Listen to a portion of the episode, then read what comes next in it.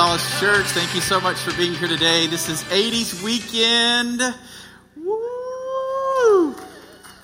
I like it. If you're a guest visiting with us, thanks for being here today. As we continue our series called Decades, we're talking about what it looks like to live out the gospel today, but we're taking a look back at our formative years, and we're learning how we can translate that into our reality today, how we can actually live out our relationship with God today. And so I'm glad that you're here. If you're a guest, or if you're watching online, at solacechurch.com, thank you for being a part of our online community this morning. And this is an interesting week. The 80s, as we look back for a moment before we talk about what it looks like to be a 40-something, the 80s were an interesting time, weren't they? They were interesting both in the church world and in the cultural world. You know, the church was in an interesting period. The church was going through an interesting transition in the 80s. There was this revolution that took place in American culture in the late 60s and 70s. There was this huge rebellion against all kinds of authorities, and so that kind of made its way in some sense into the church. And in some sense it was bad, but in some sense it brought us into this revolution, this evolution in the church that I think was certainly positive, in some ways at least. You know, the church was in a season where hymns were the predominant songs of worship, and they were outstanding. You guys know this. My favorite style of music, period, is Southern gospel, and I love four-part harmony. I love the hymns, and the church was entrenched in worship that was connected to hymn. Maybe you grew up and you had the hymn book in front of you, and we turned the page and the song director was up there and he needed to lead the... I don't know what that helped. I don't know for sure, but I remember that going on. When I was growing up, I actually, in my seat, we had pews when I was growing up, and in my seat when I was very, very little, I helped the guy up on stage direct music as well. I didn't know what I was doing, but I was right there with him. And so the church went through this period of time where it came out of, in the 70s and 80s, out of just hymns into what was called contemporary music and contemporary worship. Now we call it modern worship. And so there was this period of time, and it was awkward. We sang some songs today that kind of reflect a little bit of that period of time. And so there was a blend of worship. Maybe you grew up in that, the blended worship, and you still had to sing a few hymns because we weren't going to get rid of the hymns totally because you can't do that. But then we had to mix in a new song because you had to be relevant. The new songs were a little awkward. Just for fun, how many of you, the third song we did today is called Lord, You're Beautiful. If you've never heard that song before in your life, would you just let me see your hand real quick? Let me see. A lot of you. That was me too. I'd never heard that song before yesterday when they told me what we were singing this morning. I'd never heard that before because I grew up in, we didn't make the transition in our church out of hymns. We still did hymns all the years that I was growing up in the 80s for sure. So this was an interesting transition into these new songs that were different. And some churches had drums. And you can't do that in the church. That's not, or in a guitar and a bass guitar and... Man, you can't feel those low vibes, man. You got to get that out of the church, right? This whole period of time, maybe you understood that, maybe you grew up in it. And I'm not taking sides on that. That's just what the church went through. There's some interesting things taking place in society as well. You know, in the church, one of the things that took place is the pastor took off the tie. He didn't get rid of the suit yet, but he took the tie off. That was controversial. Can you preach a message without a tie? Is that possible? The culture was changing too. 80s was an interesting period of time. MTV was launched August 1st, 1981. Whoa, whoa, whoa, whoa, whoa. We clap for a lot of things at Solace Church, but not MTV. I'm having fun with you. All right, so how did MTV impact culture? Well, you know, there might have been something good kind of out of MTV. I don't know. But for the most part, it really, really shifted some things in our culture. And some things became acceptable that probably weren't acceptable previous to that. But if you grew up on MTV, you know how big a deal it was to watch those music videos. It was a huge, huge cultural impact in this season of time. Maybe you remember the cassette tape, too. The cassette tape was actually invented in the 60s, but really, really took on life in the 80s for sure. I remember, it's my preteen years, I remember having cassette tapes. I remember getting cassette tapes and finding the ones that you could record over. And I don't remember, there was a couple of little nodules that you had to push in or leave up or something so you could record in that. And I remember putting that in, and I remember recording like 30 minutes or however long that cassette tape would last of the radio. I remember being in my room just listening to song after song after song, and I would try to stop the cassette tape when the commercial came on and start it again right after the commercial. I don't know if anyone else did that, but it was, I mean, oh, it was so amazing that I knew that I could listen to that same song again over and over and over again because I recorded it off the radio. Oh, it's amazing. Do you remember I think it was 1987, where Ronald Reagan tells Mr. Gorbachev, tear down this wall. Right? Powerful, powerful years. Formative years for sure. If you grew up... If you're in the 40s right now, you probably grew up in the 80s. And the 80s was an interesting dress. Neon. Perms. Hey, that's all coming back. Big hair, it's coming back, yeah. I don't know if we should clap for that either. That's weird.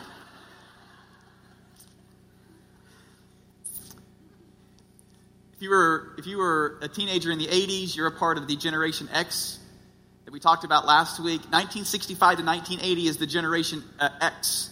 Generation X is the smallest of the generations alive today. It's wedged in between two very large generations.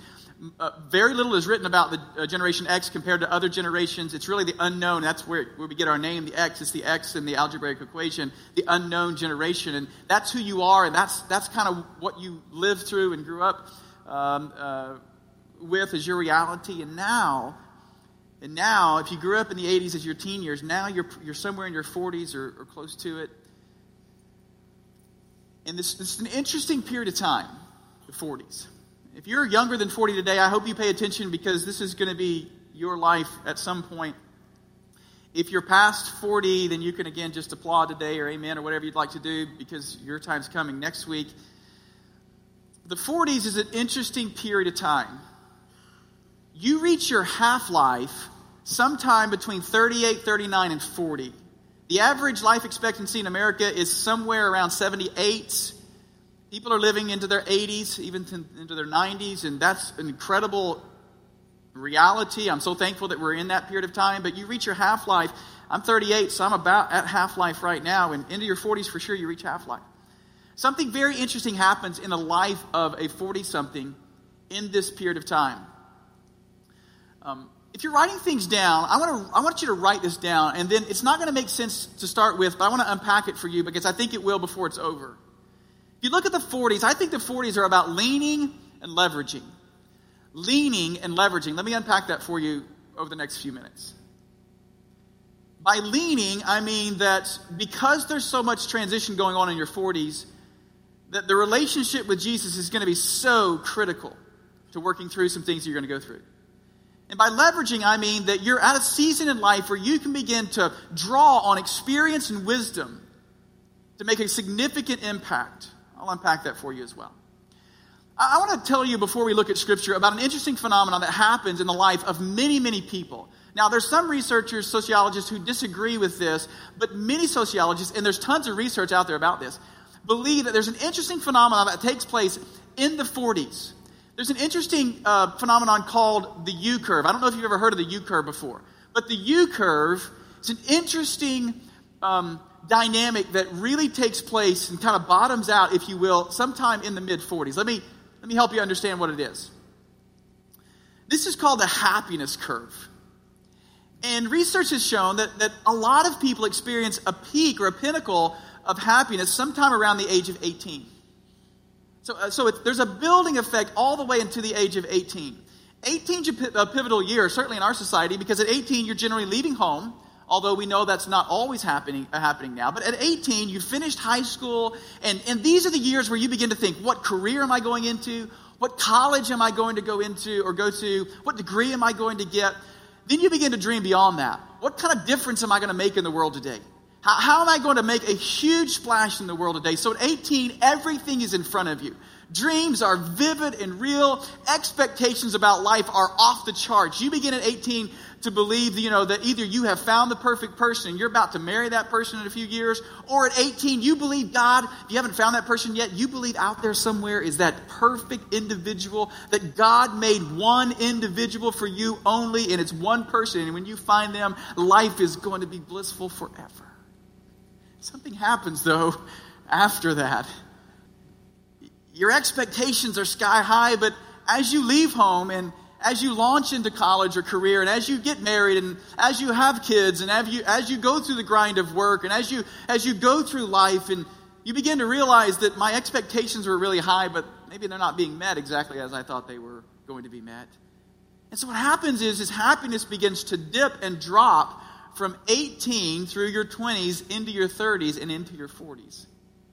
And it bottoms out somewhere around 45. It's a very encouraging message today. Aren't you glad you showed up?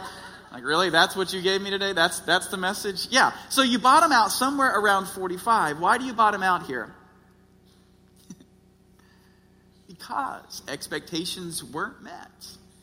You didn't achieve the success you thought you might achieve in this amount of time. You begin to look at your life and you look back on life. Maybe it's half life. You're like, I'm half over. And you look back and you go, what have I accomplished? I mean, really, when I just think about my life, what is it that I've offered to this world? What have I achieved? In your 40s, something very interesting happens, and maybe in your 30s as well, and it may be true about your 50s, but certainly in your 40s, you've been married to the same person a while. You've been doing the whole, life thing, and in your 40s, you likely have a teenager or two in the home.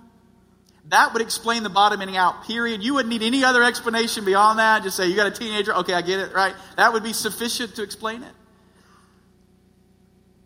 Maybe you feel stuck in a career. Maybe you feel stuck in some relationship. Maybe you haven't advanced as far as you want to advance. And so there's this bottom out effect that happens somewhere around 45. Now, the really, really good news about the U-curve, as you can tell, is even though there's a tendency to bottom out in your 40s, it gets way better.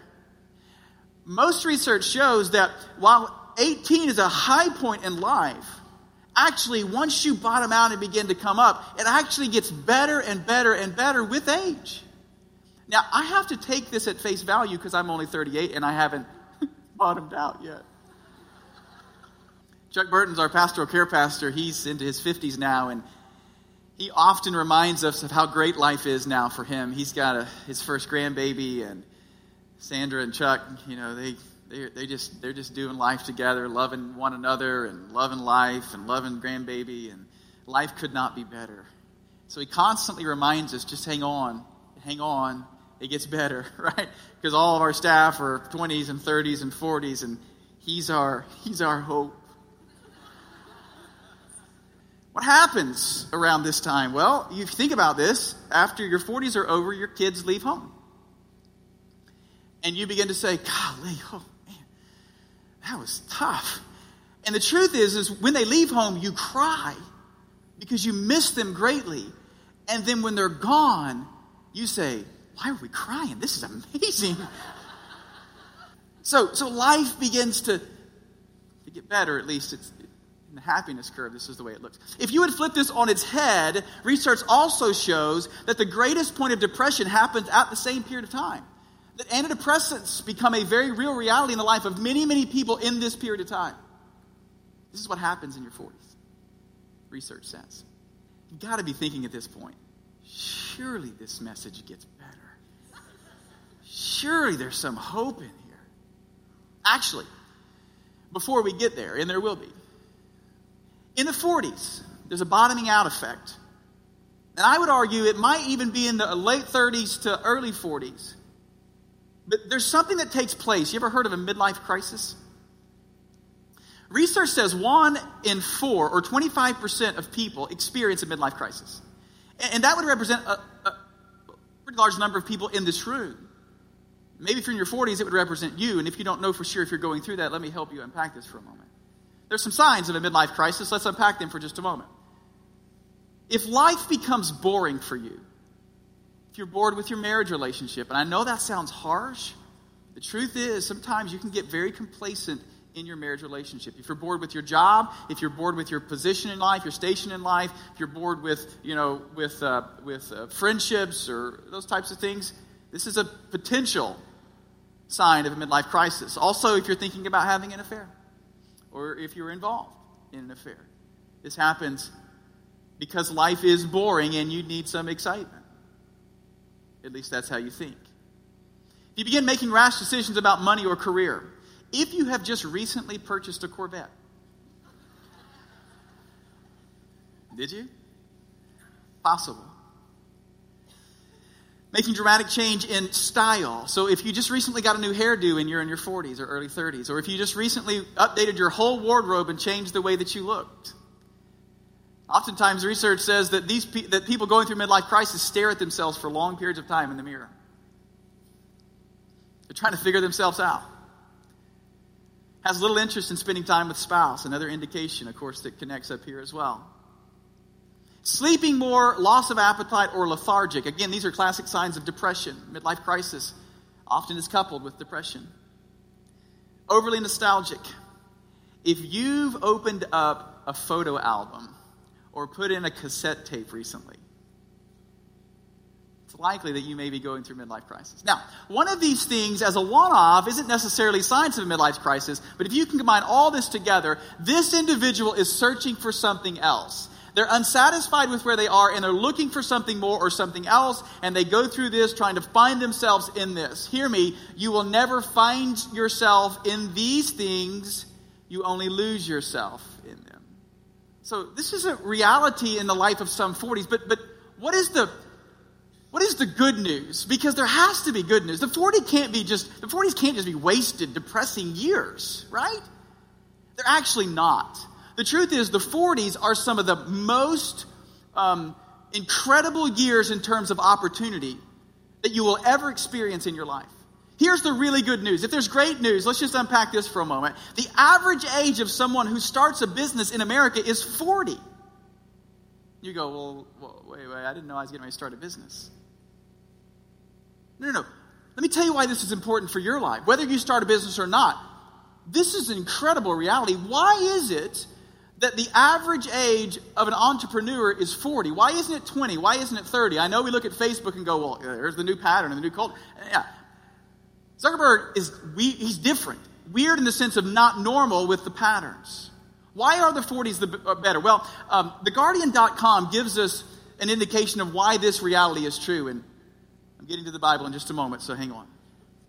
Notice what it says. This makes sense, starting a company when you're 40. Why? For many, being 20-something is characterized by career uncertainty and debt. Yep. While lack of experience working for other companies could make starting your own a risky business. He goes on to say this. Your 30s is the era of children and mortgages. Uh-huh. A combined responsibility that could rule out taking a leap into the unknown. 40s, on the other hand, represent an attractive combination of financial security and business experience. Well, what is the article recognizing? The article's recognizing that in your 40s, you have gained business experience and you begin to have some freedoms that you weren't afforded earlier in your journey that now you can begin to leverage to make a significant difference. That's the point. Now, this is really important in terms of your life as a Christ follower as well, because you can really get lost in your 40s. You can begin to really drift away because here's the reality. You ready? 40s even can become very bored with church. In your 40s, if you grew up in church, you've been going to church a long time. In your 40s, if you got saved early, you've been in the church a long period of time. And you've heard every message from every passage of Scripture you could ever possibly hear. And you hear it over and over again. Yep, heard that one. No, that one's going to go. Yep, that's right. Jesus died on the cross. Got that good. Yep, he's my Savior. Yep, got all that. Checked off those boxes, right? You can become very even bored with the whole church dynamic. And so, I want you to understand 40s. These are years of maximum effectiveness and influence. Do you know that in your 40s, you are now entering the greatest years of financial earning, and it starts in your 40s, and it goes all the way into the 50s and beyond. Greatest years of influence, greatest years of maximizing what you have learned in the past. This is what takes place in the 40s. Now, what does Scripture have to say to you? What does the Bible say to those who are going through this period of time? Well, I I want to take you for just a couple of minutes to Philippians, because I think Paul, I don't know this for sure, but I think Paul may have written the end of Philippians chapter, or the end of the book in Philippians chapter 4, maybe just for 40-somethings. At least it's maybe the most applicable in your 40s. Let's take a look at the passage of Scripture. All right, so based on what we've just learned about ourselves, 40s, or what you've learned about yourself, I'm not there yet. What does this say? By the way, I'm reading from the NIV version, which was forbidden in the 80s. It didn't come out until 84, so it wasn't accepted until years later. And I'm Brother Matt today, all right? Rejoice in the Lord always. I think that I could just read that verse and we could be dismissed and maybe accomplish everything we need to accomplish. Do you know why? Because when you're going through that kind of transition and when you're dealing with all that kind of stuff, it seems overwhelming. One of the things that can be robbed in the midst of despair or depression or transition or thinking back is you can lose the joy of your salvation. You can lose the fact that you truly are a child of God and He loves you and He has forgiven you and He has purposed your life. You can lose that in the midst of all the other stuff that's going on. And so Paul starts this section by saying, rejoice in the Lord always. If you're bored with life, rejoice in the Lord. If you're struggling in your marriage, rejoice. If your teenagers aren't obeying, rejoice in God. Not because they're disobeying, but because God is faithfully walking this part with you. As a matter of fact, He's not just walking with you, He's leading you. It is His story unfolding in your life. Rejoice in the Lord always. And this is why I say it might be written for a 40-something, because he needs to say it again. He's like, no, I know you didn't get it the first time, so just in case you thought that I was just kidding about that, I mean always rejoice in the Lord, every time. He goes on to say, let your gentleness be evident to all, for the Lord is near. I don't have teenagers. But I've watched you. Teenagers test every boundary. They stay out past curfew. Oftentimes not minutes. Sometimes hours. They do some incredibly stupid things. We've all done stupid as we've learned. They wreck the car. They run out of gas. When you tell them, don't let that thing go below a quarter of a tank, you get to the gas station. Do not drive on an empty tank. They drive on an empty tank. You do. If I catch you racing your car, young man, they go race the car. You, if I catch you getting drunk, they get drunk. When they come home after doing dumb, my guess is this verse is not on your mind. My guess is you're not saying, all right, I need to be gentle. It's not on your radar. Your marriage isn't working just right. It's your gentleness, no. You need to lash out in anger. My job's not going. My boss is not responsive. When I'm frustrated, Paul says, rejoice in the Lord always. I don't care what the circumstances are. And gentleness be evident to all. That is, this security in knowing that God is at work. So I'm going to conduct myself in a way that is gentle in spite of the circumstances. It doesn't mean you shouldn't discipline your kid. It doesn't mean you shouldn't have difficult conversations with your spouse. It doesn't mean that you can't go through the frustrations at work. It just means the demeanor is not based on circumstances, but it's based on the fact that I have confidence that God is at work in my life. And the Lord is near. That is, He is coming, and I am accountable to Him for how I live my life. He goes on to say in verse number 6 this: do not be anxious about anything. Oh my goodness, if there was one more verse I would give you, it would just be that. Because when I don't feel like things are going the way that they should, when I don't feel like I've accomplished as much as I should accomplish, when I don't feel like things are working out the way that they should accomplish, I begin to worry and fret and fear and become overwhelmed by those circumstances. And Paul says, don't be anxious about any of that stuff. But in everything, that is in every area of my life, in my marriage, my relationship with my teens, in my career, in my emotional health and spiritual health and financial health, in every single area of my life, by prayer and petition, with thanksgiving, present your request to God. One of the things that drifts in your 40s, and it happens in your 30s as well, one of the things that drifts in your 40s is your relationship with God it tends to drift in these moments because of despair or depression or anxiety. And you begin to lose sight of the centrality of Jesus, as we learned last week.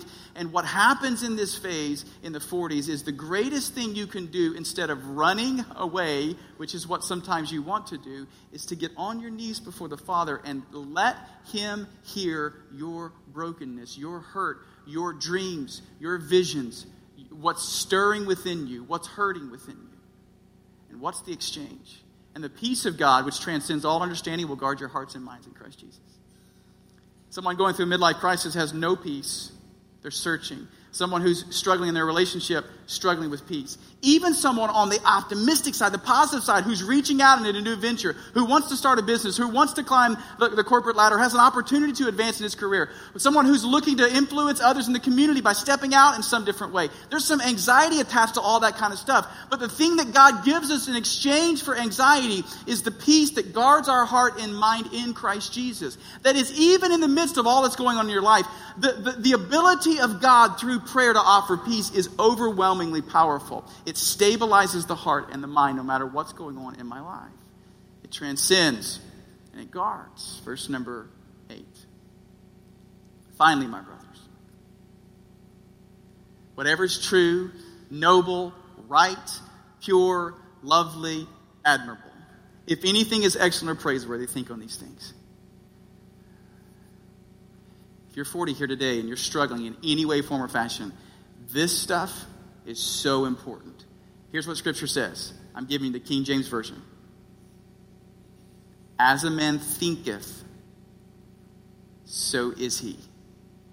If you thinketh your marriage is over, if you thinketh there's no hope for your kids or the relationship with your teens, if you think you're at a dead-end job and God's kind of forgot about you, if you think it's better to run away than to stay and fight, as a man thinks, so is he. In other words, what you give yourself permission to think on in your mind will become your actuality in your life. But if these are your thoughts, you begin to harness and leverage all this opportunity God's placed before you. Think about such things. And then let me conclude this morning. In verse number 12, this is what Paul says in 13. I know what it is to be in need, and I know what it is to have plenty. I have learned the secret of being content. Stop. Anyone struggle with that? I haven't figured this out yet. And I got 7 more years before the bottom.